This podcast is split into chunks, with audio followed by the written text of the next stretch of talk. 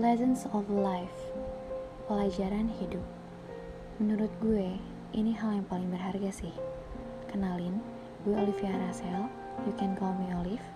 Di sini gue bakal berbicara tentang cerita, pengalaman hidup yang ada di sekitar kita.